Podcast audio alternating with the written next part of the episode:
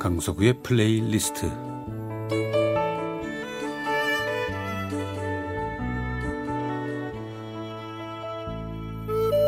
제가 살아가면서 느끼는 어떤 제 생각, 저의 감정 혹은 오래전에 제 추억과 아름다운 음악을 엮어 보내드리는 시간입니다.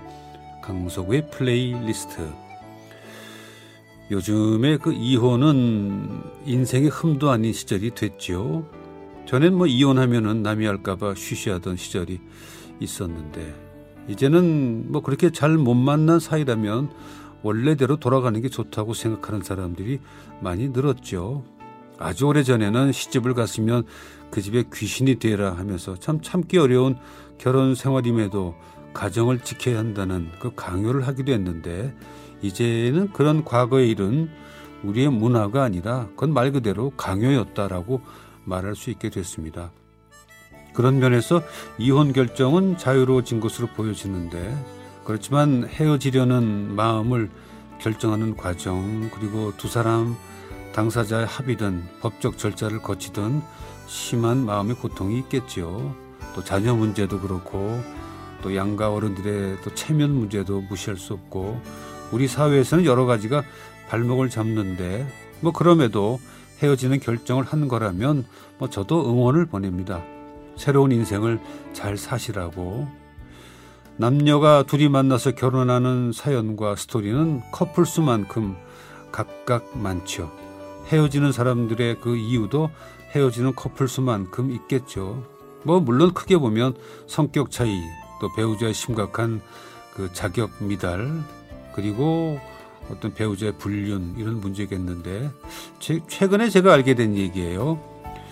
그, 그 이유는 헤어진 이유는 명확치 않은 사람의 이야기인데 이혼하고 나서 십수년이 지난 다음에 그 헤어진 부부가 어쩌지 만나게 됐습니다.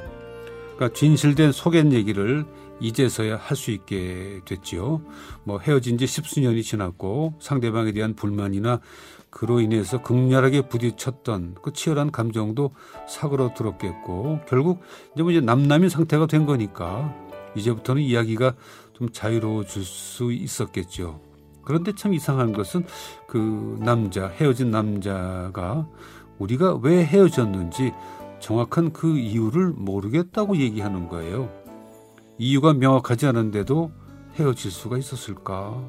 그 얘기를 듣는 순간 좀 의아해했지만 남자 입장도 우선 헤어지는 것이 그 당시에는 절실했다는 감정인데 이미 정이 없어진 상태고 여자 쪽에서 마침 이혼을 요구하니까 그러고 싶은 상황에서 그냥 선선히 이혼 요구를 들어준 게 아닌가 하는 쪽으로 제 생각은 모아지더군요. 이미 헤어진 두 사람의 이야기는 이어집니다. 여자 측에서는 십수년 전에 헤어지게 된 그 이유를 이제야 말하기 시작하는 거예요. 그런 얘기는 사실 헤어지기로 할 때 충분히 의사 전달을 해야 하고 또 변명이든 설명이든 상대방의 이야기도 충분히 들어보고 헤어지는 게 그리고 결정하는 거 아닌가요? 일반적으로 그 부부의 이야기를 들으면서 결혼 생활이란 어때야 하는지 부부의 대화가 얼마나 중요한지에 대해서 다시 한번 생각해 보게 되었고 그러면서 우리 부부는 소통이 잘 되고 있다고 저는 생각을 하고 있는데 그것은 사실일까? 혹시 나만의 착각은 아닐까 하는 물음을 저에게 던져보게 됐습니다.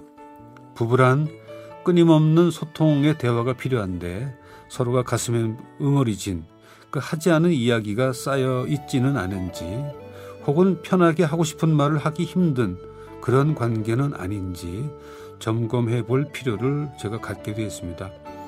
정말 부부는 각자의 감정을 충분히 배우자에게 전달해야 하는데 실제로 살다 보면 참고 그냥 넘어가는 것도 꽤 있지요. 참아서 그게 부부 사이나 가정 생활에 득이 된다면 얼마나 좋겠습니까? 그러나 꾹꾹 참고 참던 그런 것들이 한으로 남아 있게 되고 결국은 뭐 터지는 게 아니라 내 감정 설명하고 싶지도 않을 정도의 상황이 될 수도 있겠구나 하는 생각을 하게 되면서 그 모습을 타산지석으로 삼아야겠구나 하는 생각을 최근에 했습니다.